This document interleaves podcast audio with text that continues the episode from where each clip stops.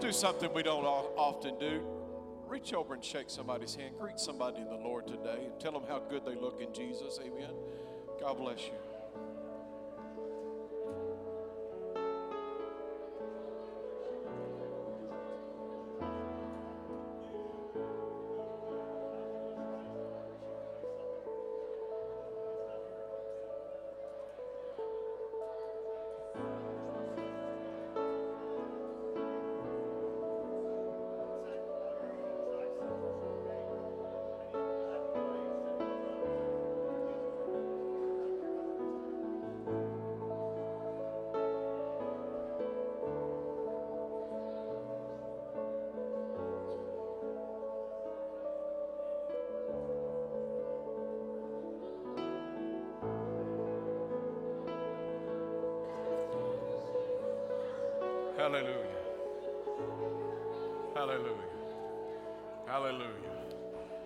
Right, you can be seated.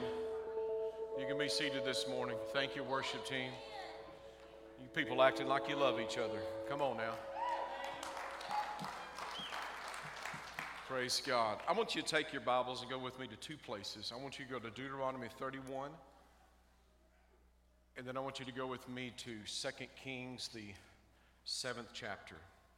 Deuteronomy 1 and 2 Kings, the second chapter. Go ahead and mute that, that guitar, if you will. I've got a list of announcements. Please don't let me forget after service today. Let's look here, Deuteronomy 31 and 7, and then we're going to 2 Kings, the seventh chapter. I want to read this passage here as we've been talking about inhabiting inheritance. And I believe this is vitally important for the church in this hour that we're, we're in. Now, this message, the series, was birthed in something the Lord spoke to me. And that was simply this, and it was in a moment. How many know when God speaks to you, it's usually there's just nothing in your head? Come on now. And he, you just, you're just in a, I was mowing the yard. I was thinking about weeding the flower beds.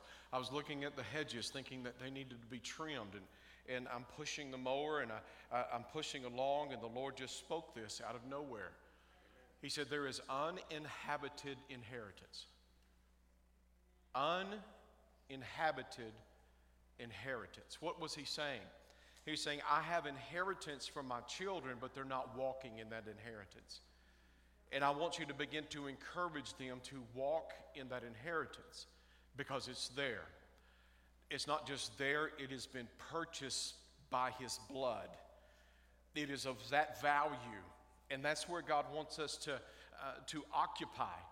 But as we look, and so often we, we see the giants in the valley and the giants at the entrance of our, of, of our promises, and immediately we think that we're off track. I thought I was supposed to have joy. Well, let me tell you, the Bible says we've got to dispossess in order to possess. In order to inherit, we've got to disinherit the enemy. And I mean that on the context of not that the work is not completely complete. We are we start at finished. Tetelestai, it's complete. The work is finished. But how many know that that work has to be realized in us? And I'm not talking about your work, I'm talking about the work of Calvary, what Jesus has done for us. And many times we get into the ideology that it's for someone else and not for us, and we lose the personal impact of the gospel. Now, I'm going to tie two stories together this morning, and they're going to seem as far from one end to the other, but I, I, I believe that God will begin to show us something today. I want you to look here in Deuteronomy 31 and verse 7, and I'm going to read this out in the modern English translation. Moses called to Joshua and said to him in the sight of all of Israel. So he's talking about all the Israel be strong and of good courage. For you must go with this people to the land which the Lord has sworn to their fathers to give them. Now let's stop right there just for a moment. Joshua, Yeshua, the Hebrew name for Jesus. He said, You're going with them into the place of promise. The Lord is not sending us out, church, on our own. He's, he's with us. He's not only going ahead of us, but He's with us going in to receive the promises that the Father has promised you and I.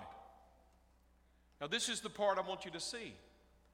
And you will enable them to inherit it. See, God just doesn't give us promises, He enables us to obtain those promises. He didn't say, I want you to live in joy and not give you the ability to live in joy. He didn't say live by faith uh, and He didn't give you the ability of that faith. He didn't say raise the dead unless He put the life giving force on the inside of you called the Holy Spirit, the Spirit of resurrected power living inside of us. See, God never asked for anything that He does not enable us to do. So He has enabled you and I to live in inheritance. Ah. Now I want you to look as we see in First John in this little detour, but as many as received him, Jesus, to them he gave the right to become the children of God. To those who believe in his name, who were born not of blood, nor of the will of flesh, nor of the will of man, but were born of God. So we are heirs and joint heirs with Jesus Christ. Amen? Amen. Now, we have to look and begin to understand that the inheritance we have is the unseen. And as we've talked about the enemies that have come against, the enemies, we got to know this about the nature of the one that we're battling. He'll stop at nothing, absolutely nothing, to keep you and I out of inheritance.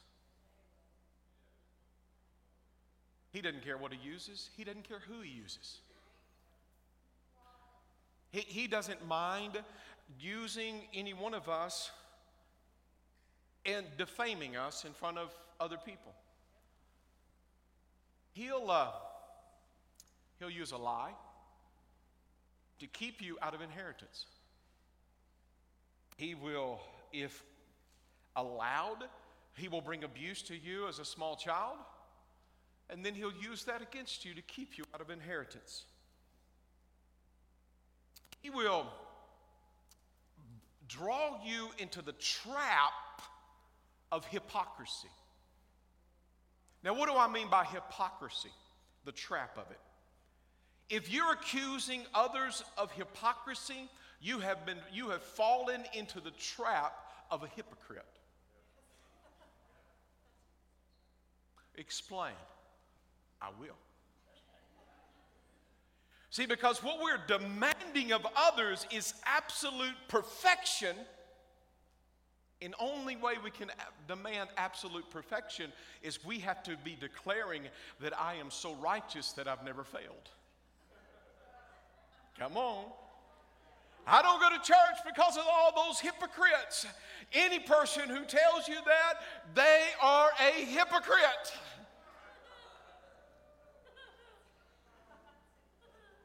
That's the trap of the accuser of the brethren.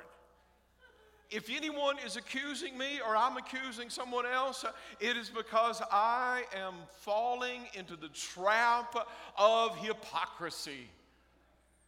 I'm declaring of others what I myself have become a hypocrite. Because we judge others by their actions, but we judge ourselves by our intent. I intended to do good, I just did not. But they looked at me the wrong way. I could go on and on, but I will not. I will tell you this the devil will use anything and everything to keep you out of inheritance. He'll hurt you, he'll hurt your family, he'll hurt your kids, he'll hurt anybody. He'll, he'll cause you to misread other people's intentions. He will, he will speak lies to you. He will tell you in a crowd of people that you don't belong. He will tell you in the, in the midst of your ministry that you don't measure up. He will talk to you about your inability. He will talk to, you about anything and everything and everybody to keep you out uh, of inheritance because he is threatened by your heirship. He is threatened by the power of Almighty God living on the inside of you.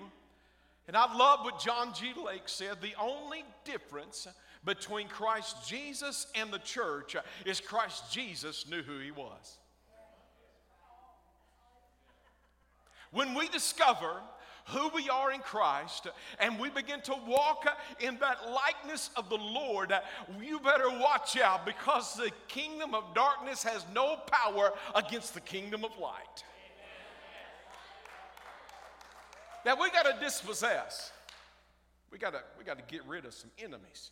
I've had some enemies I've had to challenge and I had to face and and I like to bring people to a place and just kind of spin the whole thing on its ear. When I see a giant now in my valley, I think, well, there's a witness, I'm right on track. When I, when I see a opposition of the enemy coming against the church, I say, well, we're right on track. Amen? So as we look here to the Word of God, what we, we have faced uh, the enemy of terror, that's extreme fear. We, we face the enemy of rejection. Now, this is a little bit, a little bit different but the Canaanites are listed among the enemies that we have to dispossess. And the Canaanite, it means that they're a descendant of Ham, the cursed. And they came out of that lineage of Ham. And Canaanite means subjugated. Subjugated. What does it mean to be subjugated? It means to come under complete authority or control of someone else. Now, interesting, that word has a deeper meaning, and that is synchronicity. Synchronicity. I thought, synchronicity.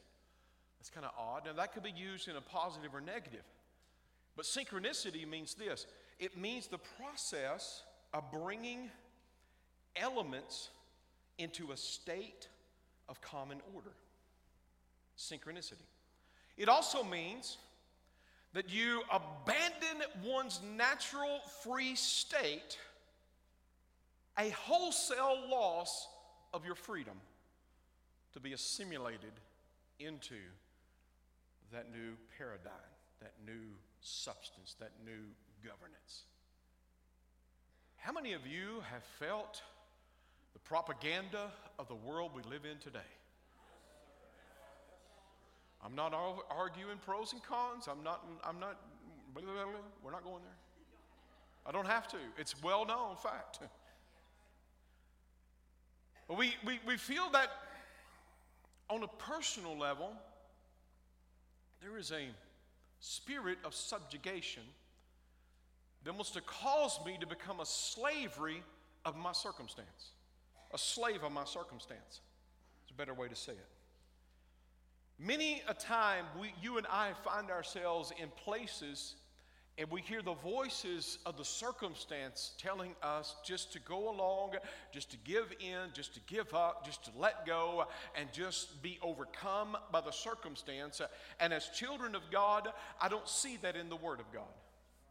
Now, I believe you render unto Caesar what is Caesar's, you render unto God what is God's. Uh, but let me tell you, our image is not on uh, the coin that comes forth from Caesar. We need to give back that image to the enemy, and we need to bear the image of the living God and walk in his likeness. Amen? Now, with that said, we're going to look now at Second Kings. You thought we wasn't going to get there. That's just the introductory remarks. But I want you to look here because there is an answer. There is an answer. I want you to look here in 2 Kings, and let me just paint a backdrop here. If you look at 2 Kings, the sixth chapter, the Syrians have come in and they're camped outside of the capital city of the northern of, the, of Israel. They're camped outside the city, and they measure time by desperation. What do I mean by that? You look at 2 Kings, the sixth chapter, the 25th verse, and what you find out is that a donkey's head, which is something that the Israelites did not have in the Mosaic law for dietary. In other words, you don't have donkey head tacos for breakfast, lunch, or dinner. You don't have a, donkey soup. You don't, have, you don't eat a donkey because it's an unclean animal. But there's nothing to be had in the city. We don't know how long the siege has taken place. But what we do know is they measure the time according to desperation because the Bible says uh, that they were under siege for so long that now they've taken a donkey head and they're selling it for 80 pieces of silver. You take a 80 pieces of uh, 80 shekels of silver. A shekel is three denarii. Three, one denarii is a day's wage. So they're eating a profane thing and they're, they're charging an exorbitant inflation has hit. They're giving eight months' wages to feast upon their profane thing. They have a little, little pint of what they call dove's dung listen to me, it's not actual dove's dung. It's, a, it's an inferior grain. A little pint of that, what would you get? Maybe a slice of bread out of it? Maybe two slices? They're giving three days' wages for a little pint of this grain. But it gets a little worse than that. There's such a hunger in that city, in the capital city of the covenant people of Israel. There is such a hunger in that city that now they have turned to cannibalism and they are devouring the children. For the king is walking upon the wall, and he's walking upon the wall. He hears a plea that's coming from a mother, and she looks up to him and say, she's saying, King, King, help me, help me. Government, help me, help me. Lord, help me, help me. He says, What's your issue? Well, we ate my son yesterday, and the woman I'm living with, uh, she hit her son, uh, and she won't let us eat him. Cannibalism is taking place. Let me tell you on the spiritual side of things, when there is a spiritual hunger in the land, people will pay whatever they have just to get a bite of something they hope will satisfy their taste. They will give away everything. There are husbands and fathers that are relinquishing it all just for a taste of something they see on the internet. There are wives that are forsaking all so that they can go after things, their children, their, their, their, their, their livelihood to go after because something to give them a little satisfying, satisfactory taste of what they can't find in the world. See, there's a sacrifice because there is a great hunger in our land today. There's a spiritual hunger. And what happens is the innocent become the victim if those needs are not spiritually met in a spiritually healthy way. People are being succumbed by their circumstance, overtaken, subjugated. And of course, when the king hears this, he wants to take Elisha's head off. It's God's fault. It's the church's fault, it's the preacher's fault. The blame game begins to set in. What the preacher would preach a little better, we would have a little bit more victory. I know that's not us. Somewhere in a distant city in a far, far land, somebody had that thought. Nobody in here has ever blamed God for anything. Moving on.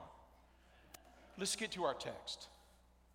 What? We haven't touched the text. Oh, with me? Look here in 2 Kings 7th chapter. Now, the Syrians come from the descendants of Canaan.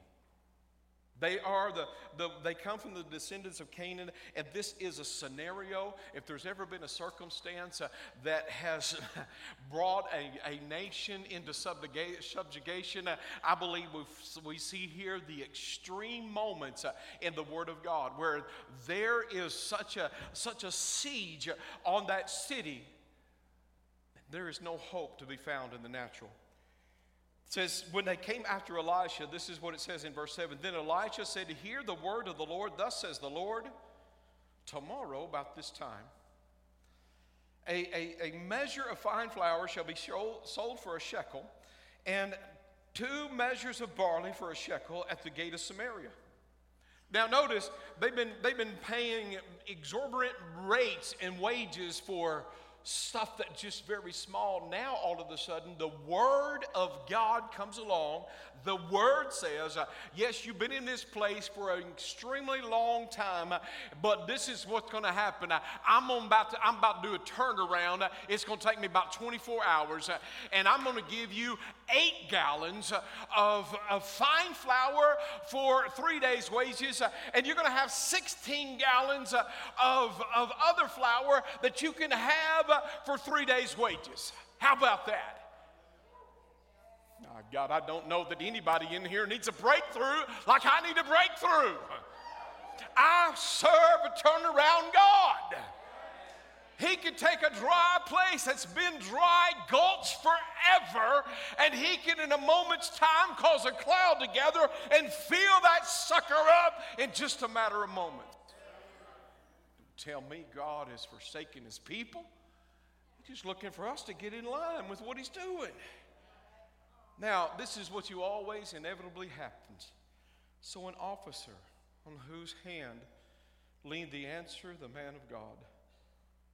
The king leaned upon, answered the man of God, and said, Look, if the Lord would make windows in heaven, could this thing be? And he said, In fact, you're going to see it with your eyes, but you're not going to eat it. Let me tell you, the naysayers, they're hungry and there's a promise of bread. I don't believe it. I don't believe it. There's deliverance for your family. Oh, I don't believe it. There are riches untold that is at your reach if you'll trust in God. Oh, I don't believe it. Let me tell you, you can believe if you want to believe. You can misbelieve, you can disbelieve if you want to disbelieve. But I'm telling you, we serve a turnaround God, and we serve a God who has already answered because He is the answer. And what you need has already been provided. His name is Jesus, uh, and you can come out of that darkness. You can come out of that that funk. Uh, you can stop feeding upon what the devil keeps putting out there and telling you that's all the nourishment you're going to get because there is a God who says. Who who wills, who will uh, do what he does uh, in these last days. Amen? I think you're starting to believe. Let's look. Now, there were four lepers. Leprous men at the gate, and they said to one another, Why are we sitting here until we die? If we enter the city, the famine in the city, there's famine in the city, and we, we shall die there if we sit here, we shall die also. Now, therefore, come, let us surrender to the army of the Syrians. If they keep us alive, we shall live. If they kill us, we're just only going to die. They rose up at twilight to go to the camp of the Syrians, and when they had come to the outskirts of the Syrians' camp, to their surprise, no one was there. For the Lord had caused the army the Syrians to hear the noise of chariots, the noise of horses, the noise uh, of a great army. So they said to one another, Look, the king of Israel has hired against us the kings of the Hittites, the kings of the Egyptians to attack us. Therefore they arose and fled at twilight and left the camp intact, their tents, their horses, their donkeys. They fled for, them li- for their lives. When the lepers came to the outskirts of the camp, they went into one tent, ate and drank, and carried from it silver and gold and clothing and went and hid them. And then they came back and entered into another tent and carried some from there, and there also went in and hid it. Then they said to one to another, We're, we're not doing right. This is a day of good news. And we remain silent. If we wait till morning light, some punishment will come upon us. Now, therefore, let us go and tell the king's household.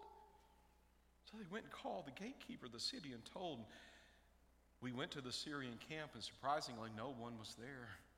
Not a human sound, only horses, donkeys tied up, and tents intact. Now, God's desire was to deliver that city from starvation. And this is the message for the church. The Lord didn't call for the government to deliver that city. Hear me, church. I believe in righteous leadership in our land. But we have thriving bride of Christ, the church throughout the entirety of the world that are living under, under an oppressive government. It wasn't the government that's going to deliver our nation. Though I wholeheartedly believe that we need to have righteous individuals in those places of standing. Didn't call on the armies to deliver.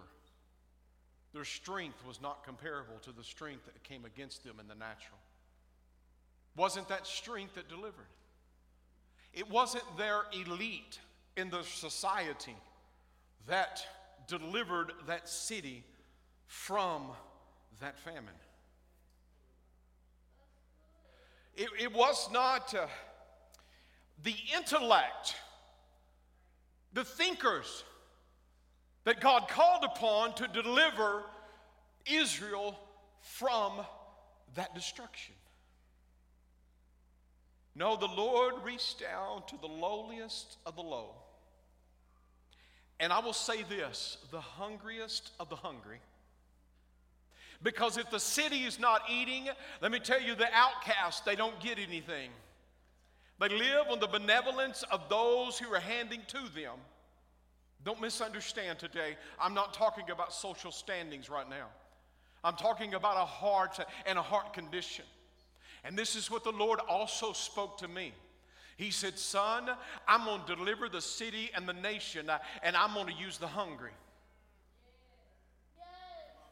Oh, that's why the devil's fighting me this morning, because it's what you need to hear today.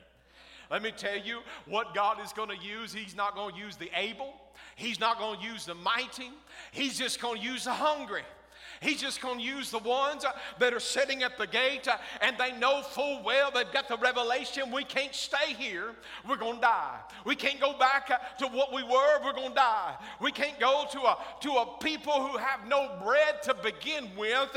Oh, no, no, no, no.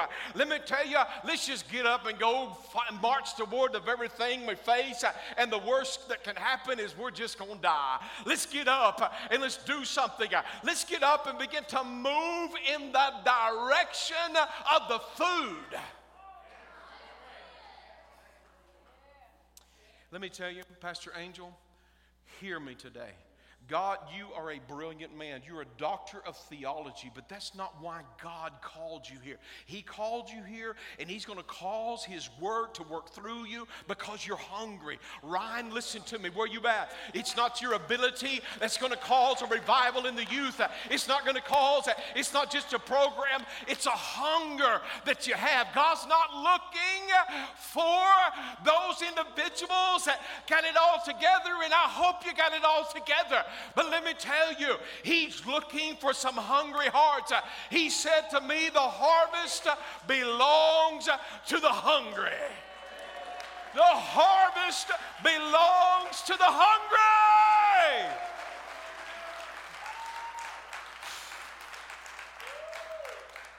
Our God in heaven.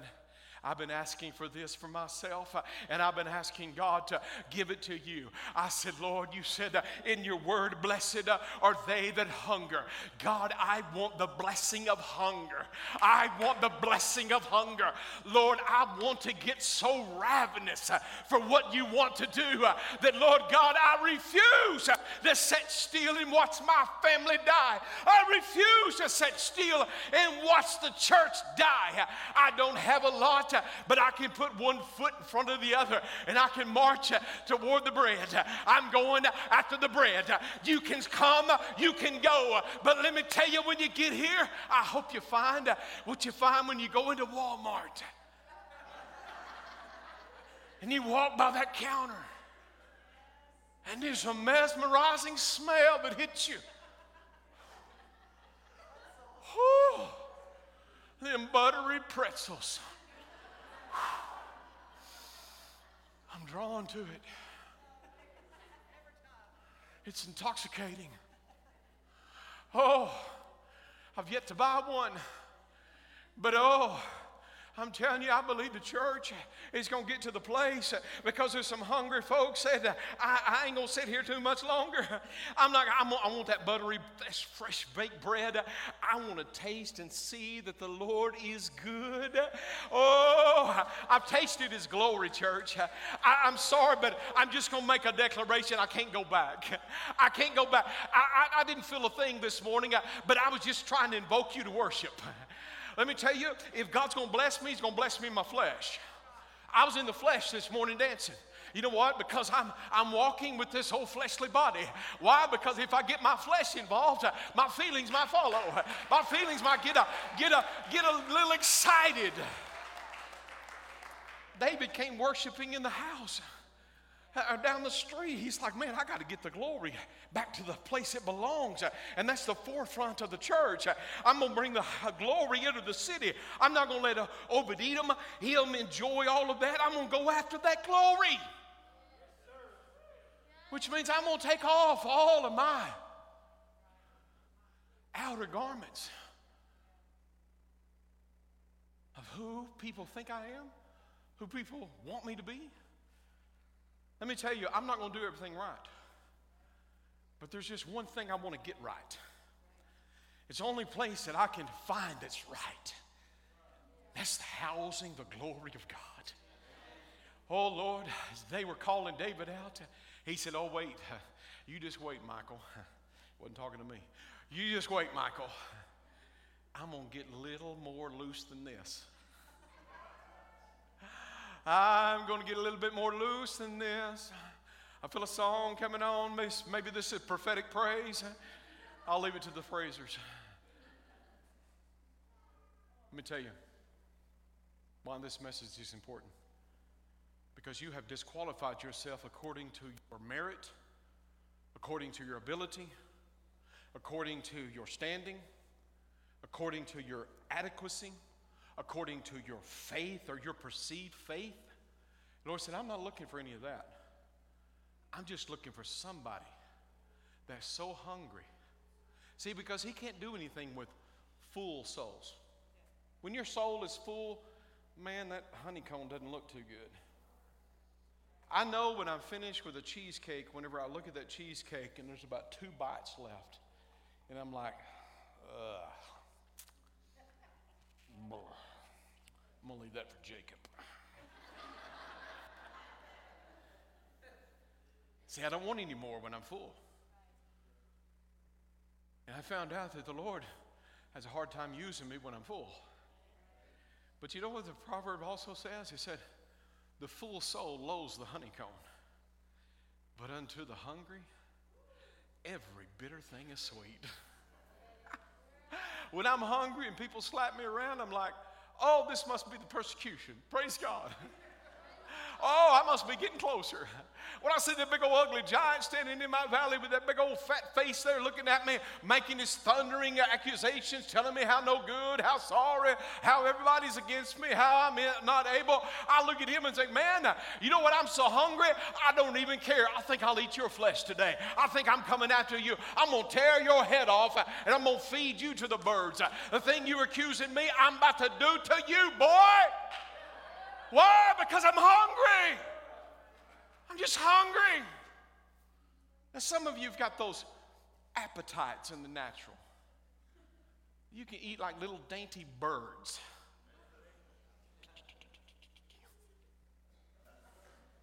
Little handful of seeds, and you've got all you need. Lord, have mercy. I can eat an appetizer as big as a house, and I'm just getting started.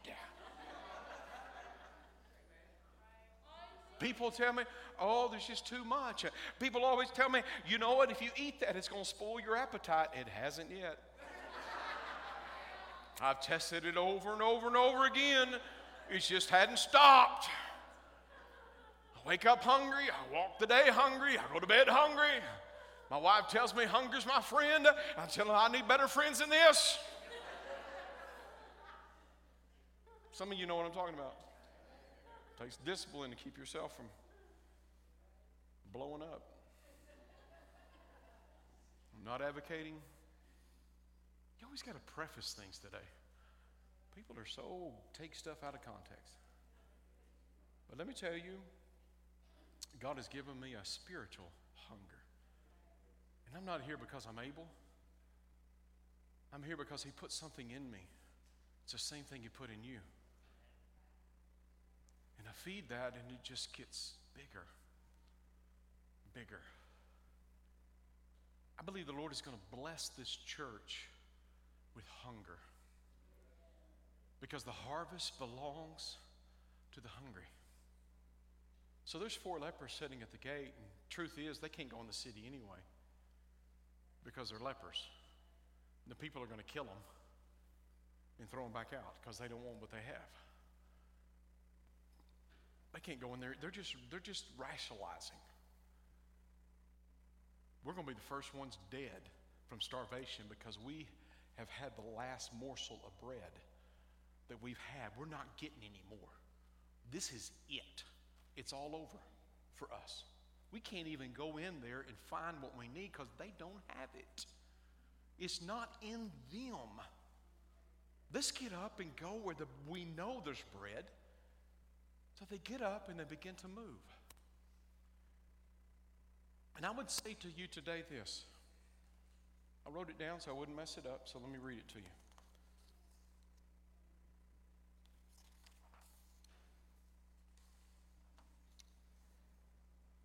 I can't even find it.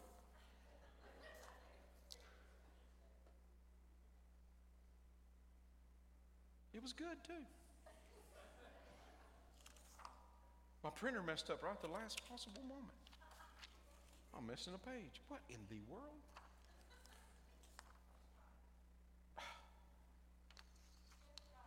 All right.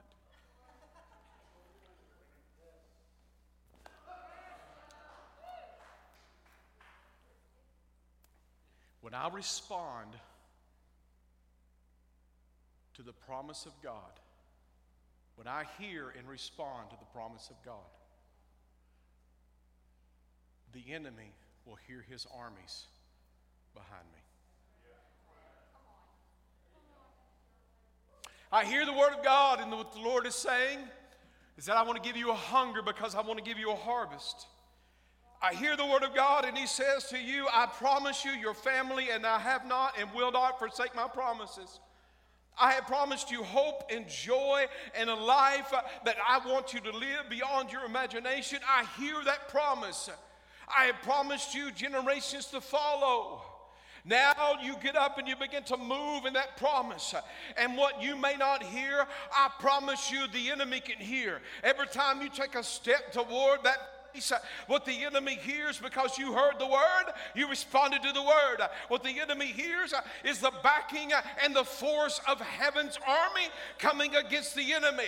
And I believe, church, uh, if we will get up from where we're at and we will allow the hunger of God to motivate us, we will hear the voice of God to say, God, I will not be satisfied with death. I'm going to get up and I'm going to start moving. When I start moving, the armies of heaven start moving with with me. Uh, and I may not be able to hear it, uh, but I'm going to see the evidence when I get there.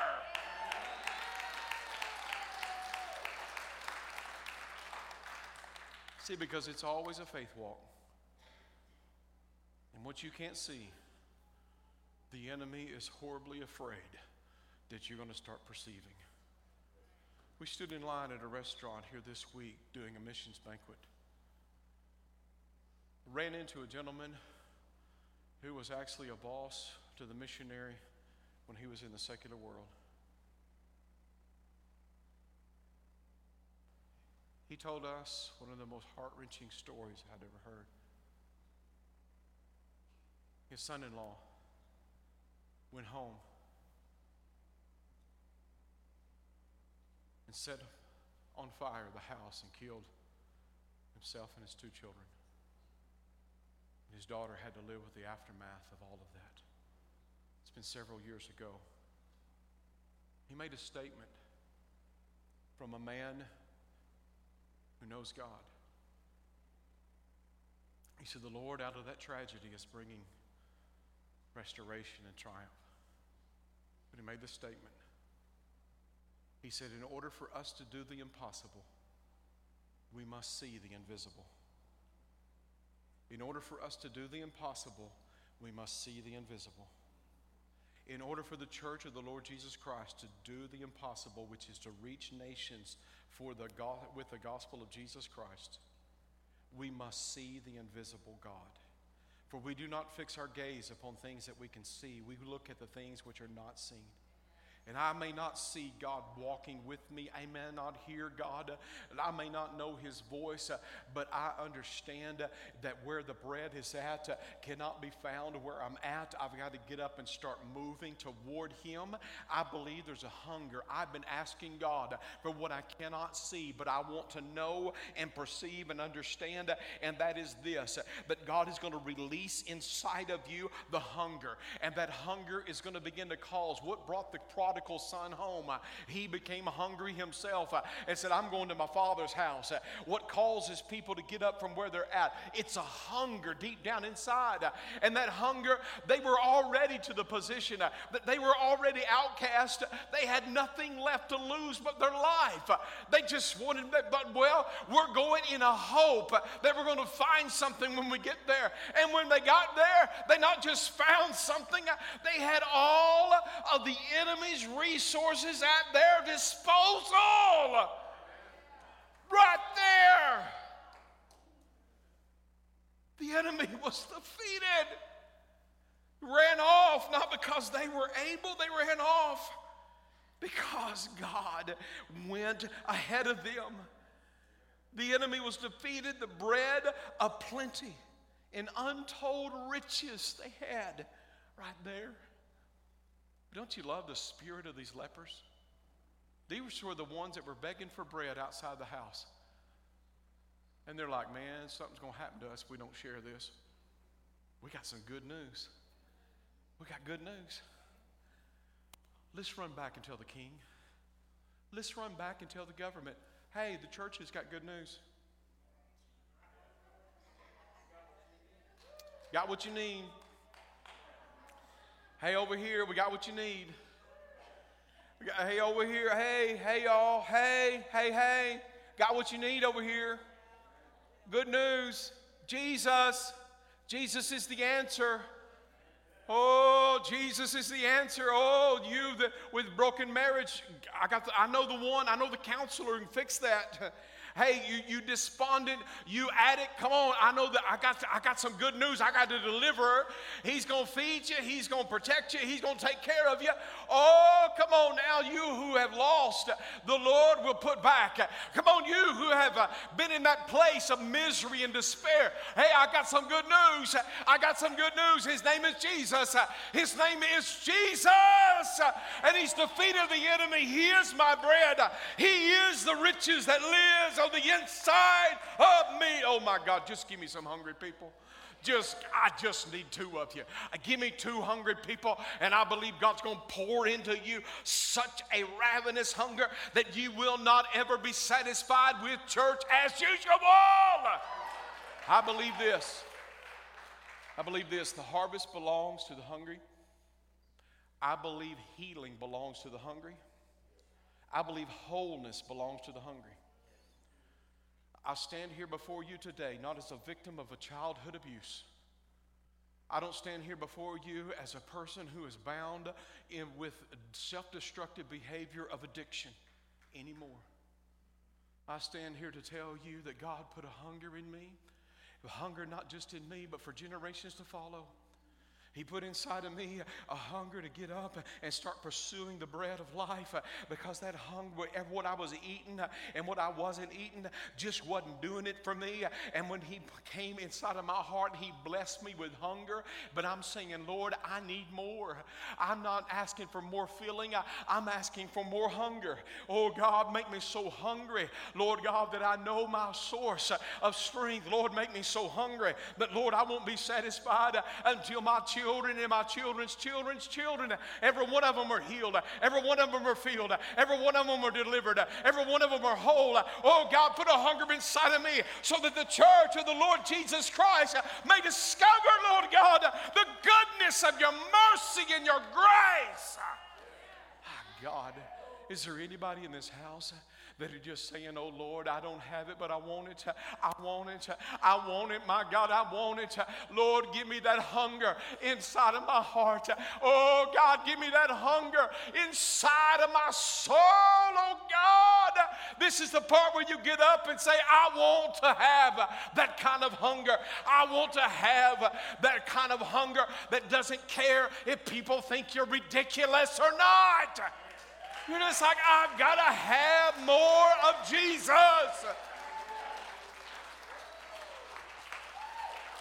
What delivered Israel from the subjugation of the enemy? Hunger. That was the, that's the message of the story. Hunger. Daddy, what, you, what can you do? You can get hungry for God. Minister, what can you do? You can just get hungry for God. Angel, we got to have revival. You got to be hungry. Ryan, we got to have revival. You got to get hungry. Elijah, we got to have revival. We got to get hungry. Jacob, hunger is what's going to take you where you need to go. Perisotara makrandere besite ne mosho. Lembro care mesiti ne moshondanane. Lemo kura basiti ene mosha datebe kiri moshondane. Ole barasite ne moshondara makrandere besi. Father, bring a hunger in our hearts, deeper and richer and mightier than we've ever known. Father, there is a whitened fields there are harvests, God, that's out there waiting upon the hungry. Oh, merciful God, we need you. We need you. We need you, Lord God. If you are in this house today, as our worship team comes up, and you just say, Lord, I, I want, I need the hunger. I need the hunger. I'm not going to ask you where you're at, what you're going through, or what your needs are. I'm just telling you the answer is in is in reaching out to God and say, Lord, I'm going to pursue. I'm just, I'm hungry. I want God this hunger. I want this hunger. I can't tell you, folks, the number of times I've had to come to God and say, Lord, I need you to invoke this hunger in me again. Lord, bless me with hunger. Bless me with hunger. Bless me with hunger. Come on. Come on. Your, your, your devotion life has failed. You're failing your devotion life. You, you don't have that love and passion and compassion for the Lord. Come on, say, God, I want the hunger. I want the hunger. Come on. Come on. Come up to these altars. Press on in. Press on in. Give people room. Give people room to come on in say, God, I, want, I need some hunger. I need the hunger. God, I need the blessing of hunger today. I need the blessing of hunger today. I need the blessing of hunger today. And God's going to fill you up to overflowing and that you're going to know because of those hunger pains that you have, you're going to understand the needs that are around you. Oh my God, make us hungry. Make us hungry, Lord. Make us hungry, Lord God. Come on, church. Lift your hands to the Lord. This room at the altar, this room at the altar. Begin to lift your hands and say, Oh my God. Oh my God. Oh my God. Oh my God. Father, bless, Lord. Bless, Father. Bless, God, with hunger. Bless with hunger, Lord God. Ravenous desire, Lord God. Bless with hunger, Lord God, today. Oh, make us hungry. Make us hungry, Lord God. Oh, bless us, Father, with hunger, Lord, today. Oh, God Almighty, worthy is your name. Mighty is the Lamb. Mighty. Oh, God's doing it right now. Come on. Lord's moving in this altar right now. You won't leave like you came. You're going to wake up in the morning and you're going to say, God, I've got to have more of you today. You're going, to, you're going to lay your head down tonight and you're going to be worshiping the Lord because God is putting something in you. He's going to put something in you. Circumstance can't take from you. You are not subjugated to the circumstance anymore. You're going to walk out of this church. You're going to walk out of this church Father, in the name of the Lord, my God. Hallelujah, hallelujah.